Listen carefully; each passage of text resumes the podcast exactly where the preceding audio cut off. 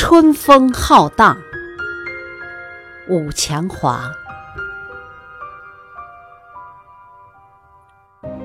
风从山岗上下来，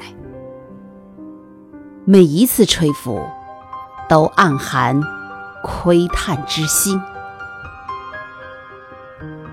风没有翅膀，但它在天空中飞，也在我们的身体里飞，并成倍繁殖着速度。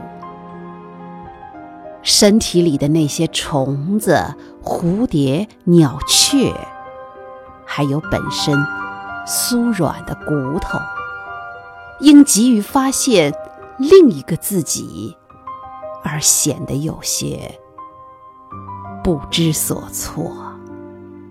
在湖边，我看不透一只芦苇的内心，只能从它摇曳的腰肢上。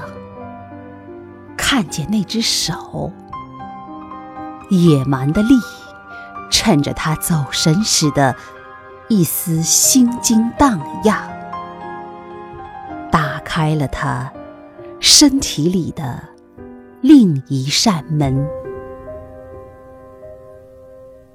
我可能和他一样，一不小心就会爱上这世上。最邪恶的东西。